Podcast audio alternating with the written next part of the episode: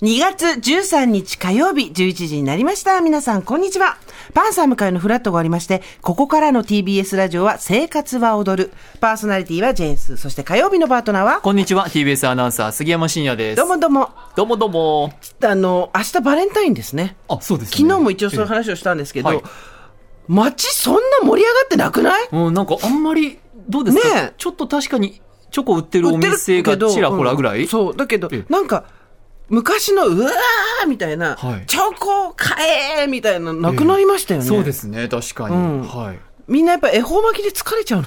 の ちょっとイベントがちょっと多くなってきてるんですか現代はお正月昔はお正月の後はうんバレンタイン、で人によってはひな祭りぐらいだったのがもうお正クリスマスから始まってお正月恵方巻きバレンタイン3月3日、で5月5日とかってなっていくと、疲れちゃうのかねねえなんかなんかね私も実は思ってて、うんクリスマスとかも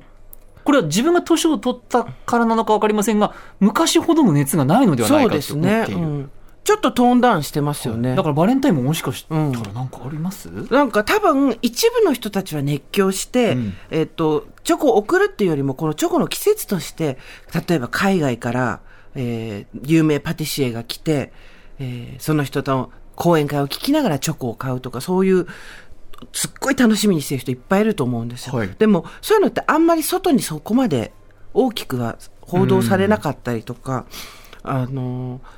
全部そうですけど趣味とかやりたいこととかっていうのが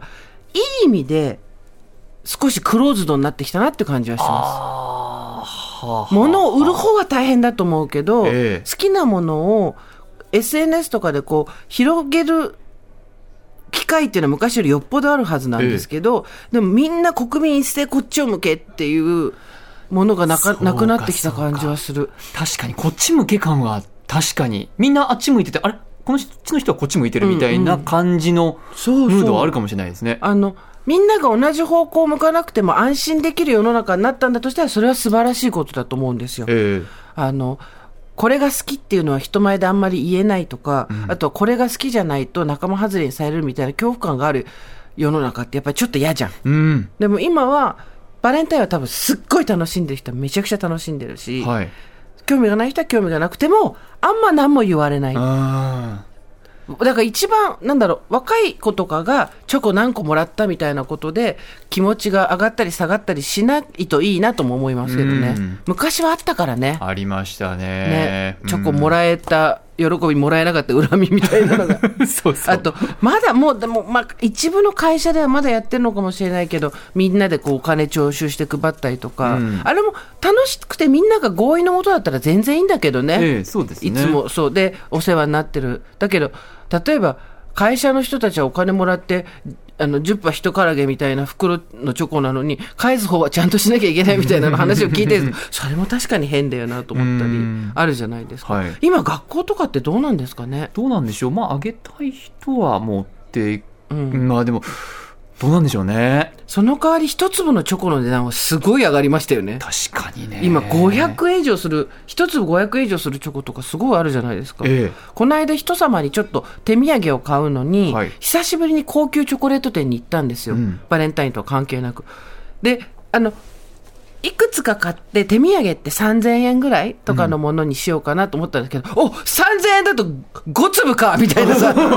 一つ600円ぐらいかそうみたいな上税入るとね、ええでもまあそういうもの結構あるんですよねそうですかでもそれはそれで多分好きな人にとったら全くもって価値のあることなので、んあのだ誰かに何かいわゆる筋合いはないものなわけじゃないですか,、はいだからそうやってこうみんなでこっちじゃないような状況になってきたのが今の街の風景なのかなと思う、うんもっとすごかったじゃんはいもうとにかくバレンタインで、うん恵方巻きも若干下火だったよね今年ね私ね恵方巻き文化がまだ私の体に浸透してない んであの下火だったような気がしていますが、どうなんでしょうコンビニですら、ええコンビニでまあ、覇気がなくなったそうんだねったら食品ロスとかそのう問題もありますからねこれ幸いなんですけど、ええ私覚えてるのが節分の日にコンビニに行ったら、ん跡形もなかった売れちゃってそたうりとか夜に行ったあ普通夜だったらもうまだ大量に残ってて、あと店もすごいデコレーションとかしてたじゃないですか、はいあれ2軒ぐらいコンビニ行ったけうどん全然ないぞっていう感じでしたねスそうですーパーとかだとまた違うのかもしれないけど、それぞれね企業努力をしているところもそあるでしうょだうかねら物を売る方は大変ですよ、本当にねえうんどうやって物を売ってそこから利益を得て自分の生活を支えていくかっていうのを売る方は考えなきゃいけないじゃないですか、うんロスのないように、だね制作とか商品開発の人すごい大変だと思うんだけどね、うんこう人の購買意欲がなくなったわけではないと思うんで、はい誰のどこをこうキュッとやっていくかっていう確かにね好みも細分化されててじゃあね本当に5粒3000円のチョコレートがいいのか、10粒3000円のチョコレートがいいのかってそうねそうそうそう難しいですからね人によっても価値観もねそうそうでほら例えば演劇が好きな人お友達でも何人かいるんですけど、チケットめちゃくちゃ高いんですよ演劇って、はいやっぱり他のコンサートとかに比べたら、ええだけどじゃあその演劇好きな人がすごく稼いでるかって別に収入とは別で他の生活を切り詰めてでもん演劇に行くっていうことミュージカルを見るとかね、はいいうことが趣味っていう人もいてあでも健全だよなこういう方がとは思いますね。うんなんかこう何でもかんでもアップサイズしていくんじゃなくて好きなところにはギュッ集中してグッとね杉山さんなんかありますかそういうの私ねこれがねないんですがなこれ趣味がそもそもそんなにねそう、うん趣味もうこの番組始まってもう何度も申し上げてきましたが、はい趣味を見つけよう、趣味がない、うんこれを繰り返し続けております引き続きですか引き続きうーんなかなかただなかなかって言ってるともう人生本当にどんどんどんどん何も進まないなと思って強制的になんかこう予定とかを入れるようにしてるので、うんうん今年ちょっとね始めたいなと思ってることはいくつかあります。おそれ番組にもやりましょうよやりますか、うんうんあのタイムの方がそれで OK だ ったらあっちでやるって言ったらああそっかっつって私たちすぐ引き下がっちゃうけ ど全然でもなんかやなんかこうやっぱり行動を移さないと、なんかやってみたいって思った時にハマるものがあると楽しいですからねはい、ちょっとね初出しですけどあのね和装あるじゃないですかはい和の習い事みたいなことうんおーおをーちょっとやりたいなという気持ちがありますお茶とかお茶とかなんか今ちょっと見たりしてるのは日本舞踊とかおーなんかあの着物とかを着たりして、うんうんうん太鼓とかねうんうんうん。スーさんのドラムを見てあの太鼓叩いてみたいと思ったりとか へえ。だからああいうなんかちょっと和装をして何かをするっていうことに少し興味があります。おすごい楽しそう、うん、なんか、ね、なんでしょう、ちょっと心の動きがありましたね。あ、ちょっとそれやってみて、はい。い、いよ。あこっち、ちょっと仕事絡めてもいいよってなったら、教えてくださいわ。かりました。じゃあここでお茶を立てる日が来るかもしれない。そうそうちそゃうっちゃっちゃっちゃってね。そうですよ。え師範みたい な。ナトリになるかもしれない。踊って。でも和装しながらっていうのがいいですね、まえた。そう、なんかこう、お正月にね、番組ではい和装する機会があったんですけど、うんうんやっぱりちょっと背筋伸びて、ん。ぐっとやっぱりなんかこう心がシャンとする感じがやっぱりあったんですよ。ううんだからななんかこうそれを着てこう背筋を伸ばして何か習ってみたいな新しいことを始めてみたいなっていう気持ちがありますね今、今、放送作家の新谷さんが、うんもう来週までに和装してやることリストを作ってくれますよ、も う。世の中の和装してやることすべてを。ねえね何がいいかなと思ってます今、うん楽しみ。だちょっと、あの、番組の途中、あの、いつでもいいんで、は教えいてくださいね、わかりま進した捗を。体験入学でもね一回でもいいからちょっとやってみたいなと思ってそうそうそうそうね。ちょっと今年の杉山さんの趣味、俺だけが好きなこれ。はいちょっと皆さん注目していきましょう。音楽ジャーナリスト高橋義明さんの選曲とともにお送りしています「ジェーンス生活を踊る」今日の1曲目です「トーキングヘッズ」1988年の曲ですね「Nothing But Flowers」お送りしました今あれですよねあのストップメイキングセンスっていうストーキングヘッズのあの、ライブ映画というんですかねが 4K4K のえレストアになってまた公開始まってすごい彼ちゃん見に行ったんだよね、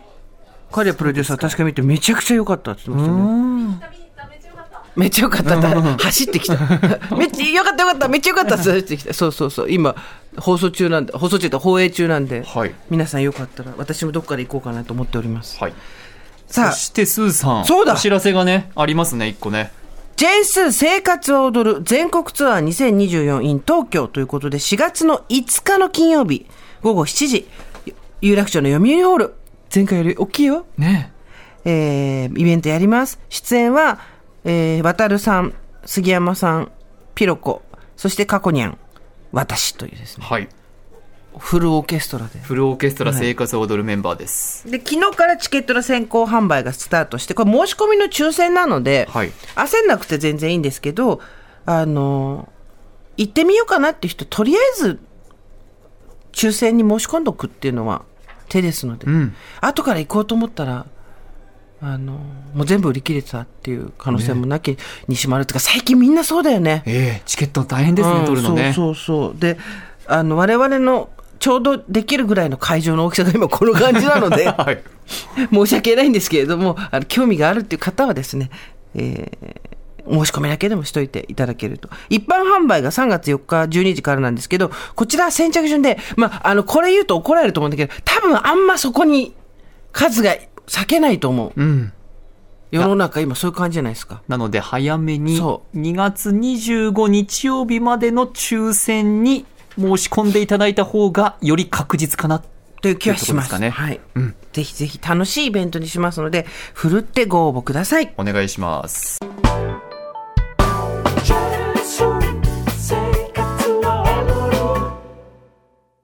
ベビーのいる生活迷える子育て応援ポッドキャストは育児中のパパママが集まる匿名座談会あまりこう預けると、このお母さん愛情薄いわねとか、マリアさんも思わないんです、絶対そんな こと。でも自分は思っちゃうんですよね。毎週月曜配信です